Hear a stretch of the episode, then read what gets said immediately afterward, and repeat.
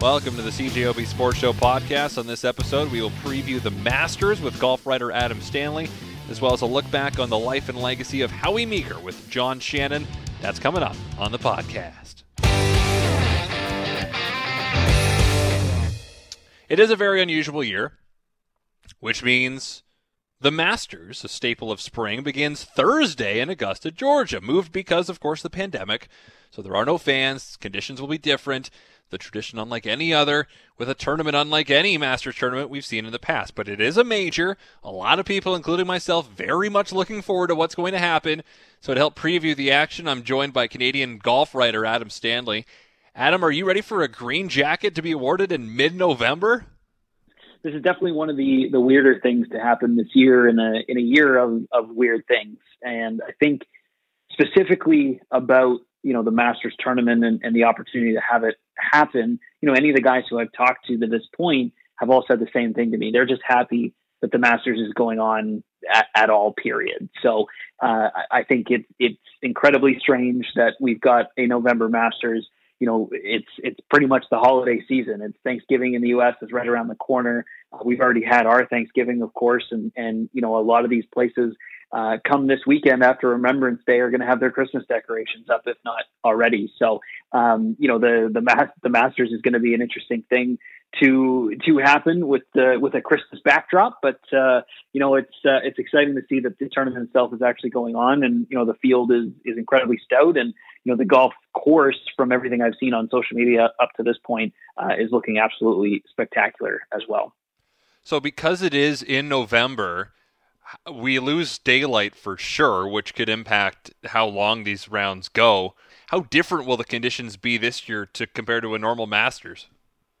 Yeah, I mean it's a it's a great question. I think that's something that everyone's going to be battling with. So for the first time, I think ever, they're going to have a morning wave and an afternoon wave of golfers, and the golfers are going to be playing off the first and the tenth tee. So usually at the Masters, uh, you know, guys just go off of the first tee uh, and they start at seven fifteen in the morning or whatever it is, and, and they run them all the way till two fifteen in the afternoon, one after the other. But uh, this time they're going to do something a little bit different to try to get all the guys through during a day, uh, which is going to be incredibly fascinating for the guys to tee off on number 10. You know, first thing in the morning when it's going to be cold, 10, 11, 12, 13 are, are some of the hardest holes on the golf course. So, you know, imagine if it's your first Masters and, and you got to tee off on 10 and then play the incredibly difficult 11 and then the incredibly difficult and tricky 12. You could be way over par and, and way early. So that's definitely something to take uh, keep an eye on.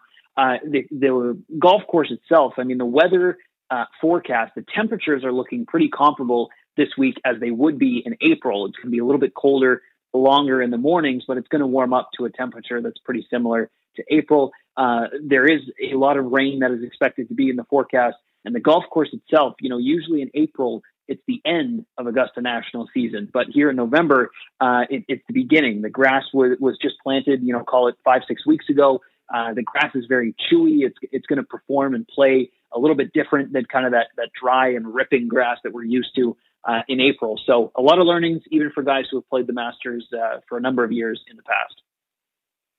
And the Masters, we've also learned, is doing away with the uh, 10 shot rule, which is if you're within 10 shots of the lead after Friday, you're on the weekend. Now they're going to a, a, a, t- a low 50 in ties rule. Do you think this is going to have a big impact?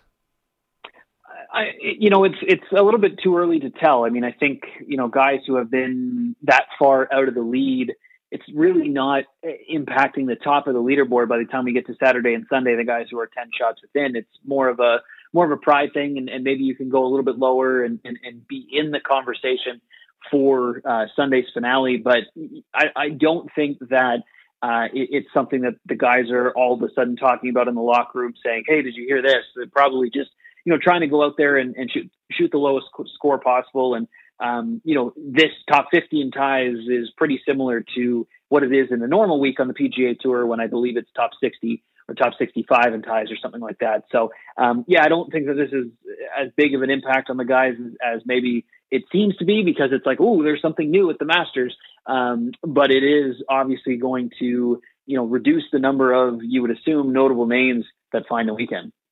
One last logistical question. This is the first time the Masters Sunday final round is going to go up. against the National Football League, and CBS has rights to both. I already looked ahead to the schedule. There are a ton of 3:25 p.m. Central Time starts, way more than normal in the NFL. Are they going to try to have the final round of the Masters done by 4:30 Eastern? Yes, they are. the The Masters t- television coverage on Sunday runs only until 3 p.m. So uh, they did this with uh, you know NFL football in mind, uh, with college football in mind. Even on on the Saturday, they're going to have uh, ESPN Game Day uh, on site at Augusta National on Saturday morning, uh, leading into the coverage, and then immediately after the coverage is done, I think at four, it'll go into one of the big college football matchups. And then on Sunday, they're just going to start the boys off early 10 a.m. Uh, you know, I think the leaders will be off at 11. Things will be wrapped up by three, just in time for uh, for a little football on Sunday on Sunday afternoon. So it's a it's a nice time for for all sports fans to get acquainted with their uh, or perhaps reacquainted with their couches. Well, and a reminder too that last year's final round started really early because of uh, inclement weather coming into Georgia. So uh, golf Masters viewers will remember that from last year and how it was actually kind of neat to get it done early. It, it, absolutely was, and I can tell you as a uh, as a journalist, it was nice to have things done, you know, around four o'clock, and and then you uh, you get to writing your story, and you're done by six if the sun's still out, versus you know things being done by seven thirty, and you're not done till nine. So uh, definitely uh, two years in a row of kind of an interesting way to finish the Masters, but uh, at least we you know have a Masters to watch, and you know it's that tradition unlike any other, and and there isn't you know a tournament in the sport that kind of gives you the same feeling of anticipation and excitement like the Masters, even though it's uh, it's here in November and we've already had a bunch of majors happen already this year, but uh, there's nothing quite like the Masters. So Tiger Woods is our defending champion. He was playing pretty good golf last year and leading into the Masters, but 2020 has been really bad for Tiger. Does he have a shot of winning again? Yeah, I mean, in in a word, uh, Tiger Woods has played poor, poorly, poor golf this uh, this year. Um, made a couple cuts, missed the, missed the cut at the U.S. Open, the last major uh, a few weeks ago. Um, you know, whether that be for injuries or um, you know his body just getting older or his competition getting better, all those are factors. Um, but I think we have to think about the historical impact of Tiger Woods and Augusta National. I mean, this is a guy who in 2010, you know, after his life was totally upended after his big scandal in 2009, I mean, he came to Augusta the next year in 2010 and he finished tied for fourth. Like, if you think, you know, your life is on display and you can, can still come to this, this golf course, it's a bit of a sanctuary for you. It's a bit of a, you know, just kind of a magic kingdom. Um, I think that you can't really count him out. He wasn't really playing all that well leading into last year either. Um, you know, there was there was some better results certainly um, in 2018 leading into 2019, but there was still kind of the same number, way more questions than answers is kind of what I'm getting at with respect to Tiger Woods in 2019. So uh, he's another year older this year, but uh, I I don't think that you can really count out Tiger Woods at Augusta National. The fact that there won't be people roaring for him on every hole that that's a big disadvantage for him, isn't it? it, it is, and, it, and it's a disadvantage for uh, the guys who have played a number of Masters, Tiger Woods included. I mean, guys arrive on site at Augusta National and they're used to, you know, they're used to this. They're used to this tunnel of patrons uh, on every hole. They're used to the patrons kind of almost being this living and breathing entity of the golf course because there, there's this buzz and this unmistakable vibe that you get while playing the golf course and just being on the golf course. And and for guys who have, you know, played this tournament a number of years, they they've just gotten used to this routine of, of people everywhere.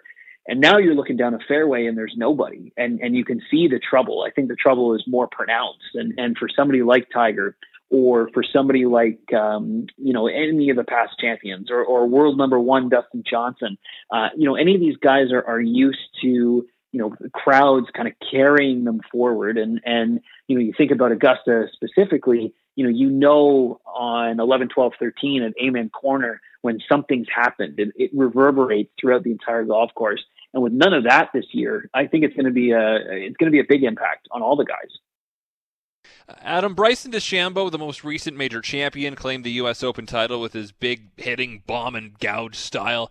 Now, he traditionally hasn't fared all that well at the Masters, though. So, do you think things could be different this time around?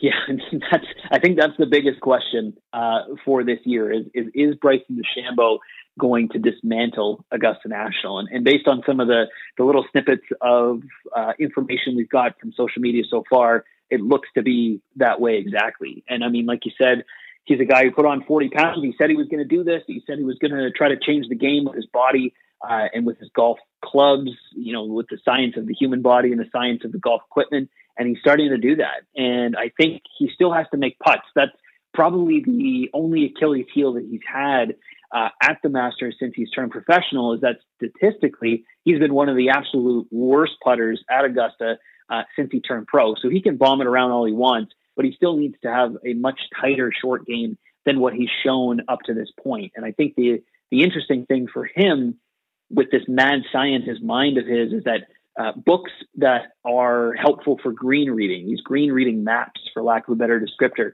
they're not actually allowed at the Masters. And, and Bryson really relies on his week in, week out on the PGA Tour. So without having that crutch, I, I think he's he's really struggled in kind of seeing the greens. He can't make putting a mathematical formula. It has to be a lot more of a feel thing, and that's where he struggled. So yeah, I absolutely agree that Bryson DeChambeau is going to bomb his way around the golf course, and it's going to cause some conversations amongst the the Green Jackets about what we're actually doing with this layout. But I don't think that he's proven that he uh, that he's a world class putter at Augusta National quite yet. How about Dustin Johnson and Brooks Koepka, two guys that uh, had different summers, but Koepka is always a factor at majors that he plays in, and Johnson obviously won the FedEx Cup. Are they f- going to be factors this week?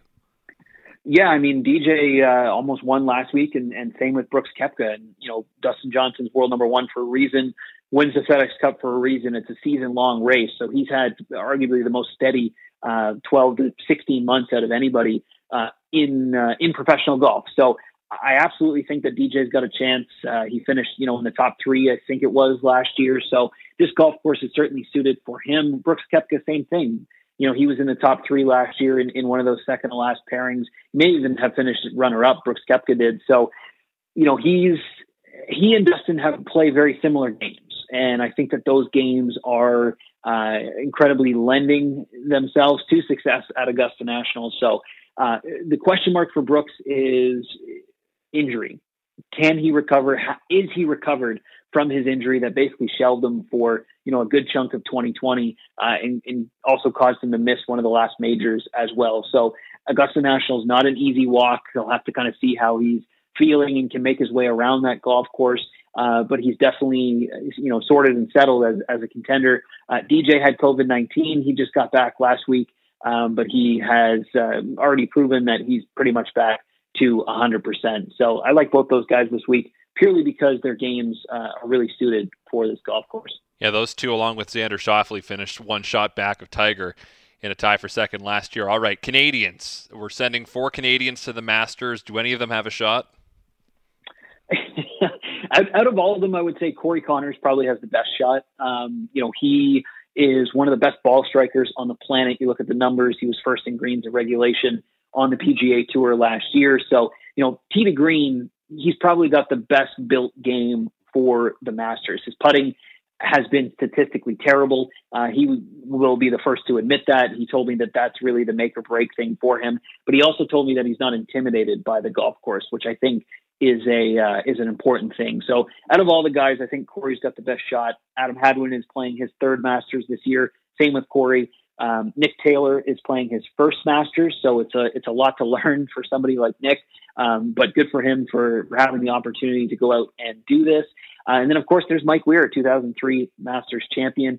Mike's having a heck of a season on the Champions Tour, the 50 and over circuit. He turned 50 in May, has three top tens and just nine tournaments. So, uh, you know, nice to see Mike with some momentum going into the Masters. Uh, but I mean, he's a guy who is averaging probably uh, 20 to 30 yards uh, less than some of the top drivers in the game. And, and that's going to be a real difference maker. So you want to see all the Canadian guys do well, and, and they all have uh, kind of some some momentum behind each and every one of them for differing reasons. Uh, but out of all the guys, I think Corey's got the best shot to uh, to contend this week. So Sergio Garcia was uh, he made a lot of people happy in 2017 when he finally got his first major. A lot of people very happy for him to get off the schneid. He's not going to be here this year, tested positive for COVID. And just, I want to get your thoughts on the fact, and this blew me away. This will be the first major that he won't be taking part of since the 99 U.S. Open. That's incredible. he was, uh, you know, he was 19 or however old he was. It was the last time that he missed a uh, a major. 1999 seems like you know half a lifetime ago, and it and it really was. I mean, that's geez, that's 21 years ago. So you know, you think about uh, all that has happened since then, the opportunities that Sergio Garcia's had, and and to finally take it across the finish line uh, at the Masters a couple of years ago was, uh, uh, you know, was was was really good. For you know, Sergio has rubbed some people the wrong way um, in his career, but at the end of the day, it's a guy who has you know missed out on on the big one a lot because of you know personal struggles or mental beliefs or anything like that. Uh, and it's it's always kind of fulfilling and rewarding, and it feels you know it feels exciting when when somebody like that can win a major. So yeah, no no Masters Sergio 2017 champion this year because of COVID. Um, first first missed major in, in two decades, but uh, I'm sure he'll be back next year. Excited to get after it. All right, Adam, putting you on the spot. Last question: Who's going to win? Rory McIlroy is going to uh, is going to win this week, and you know I say that because he is trying for the Grand Slam, and I don't think that that storyline has really been talked about or, or given its due uh, up to this point in in the week and, and kind of in the lead up. So I think the fact that his you know magical storyline isn't something that's on the top of people's mind, and it's the end of the year. He's a father now. He's already said he's going to take the next three and a half months off. I think he's really looking at this as kind of a you know an exclamation point on an otherwise disappointing season. So there's really not the the big hype train that's uh, pulling into the station for Rory McIlroy, and I actually think that that's going to be way more beneficial for him uh, mentally. He's got all the tools to win at this golf course, and, and I think he he does it this year.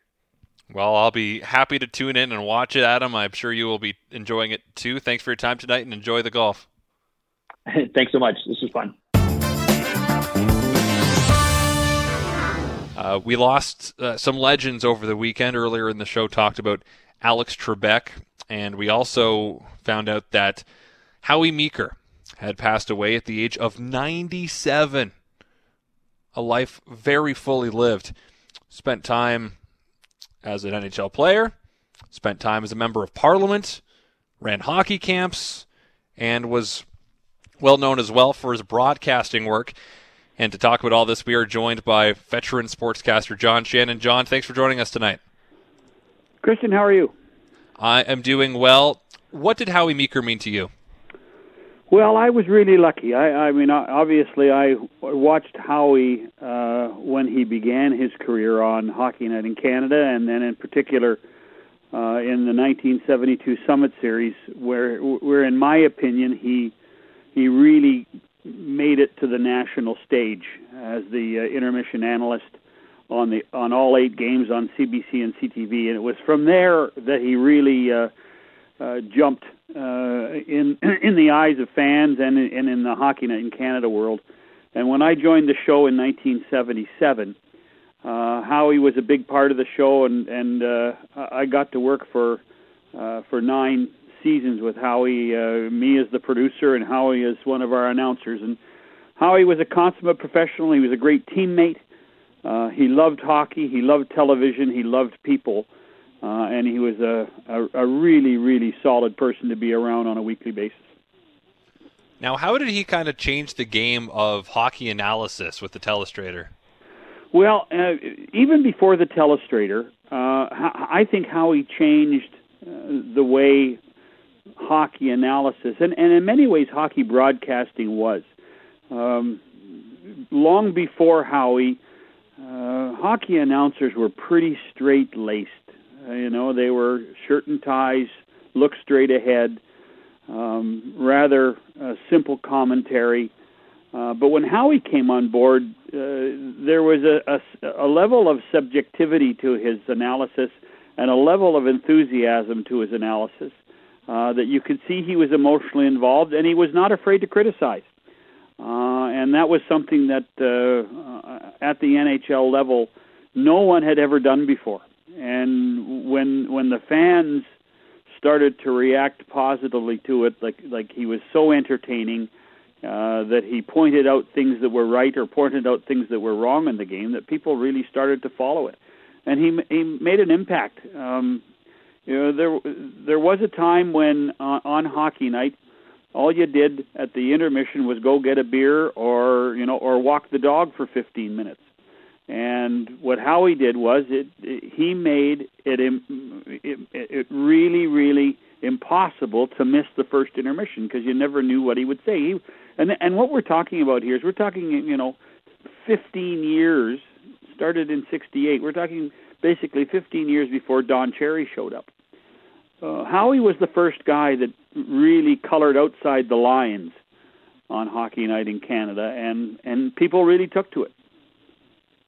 And it, this comes at a time when you know hockey they're adding teams, television is taking off, color TV, and then you've got the incredible offense of the '80s, and it was and from what I'm looking at here, a perfect blend for for Meeker to really become a household name.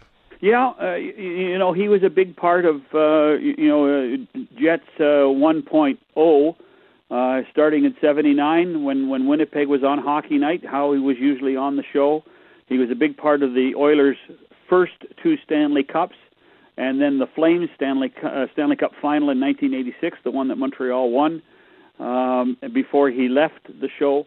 He was he was uh, absolutely totally entertaining. He was he educated. Uh, he made the game fun, and uh, and then you combine that with what he did uh, in the minor hockey world with his famous Howie Meeker hockey schools.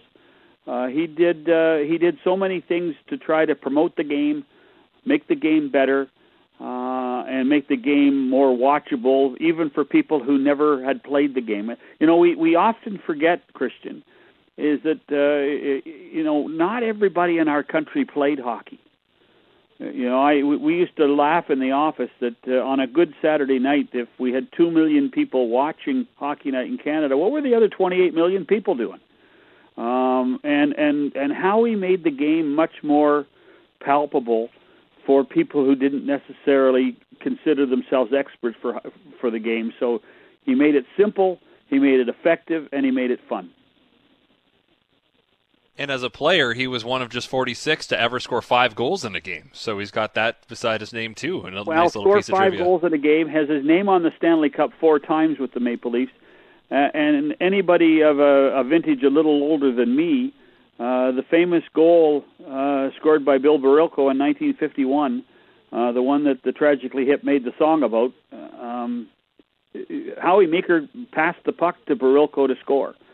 Uh, he was he was a very good hockey player. Was he a superstar? No, but he was he was a yeoman. He did he did a ton of stuff for the Maple Leafs in that period of time, and very quickly after he retired, became the coach of the Maple Leafs.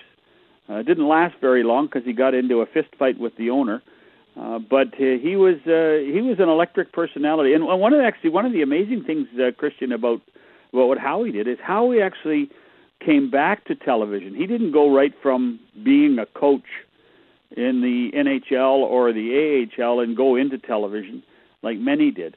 Uh, he he was he was away from the game, living in Newfoundland, owning a sporting goods store, and and doing some sports commentary in Newfoundland. He was away from the NHL for about six years uh, in the mid 60s before Ralph Mellanby, my boat boss, found him uh, and gave him an opportunity to work on a Saturday night in Montreal.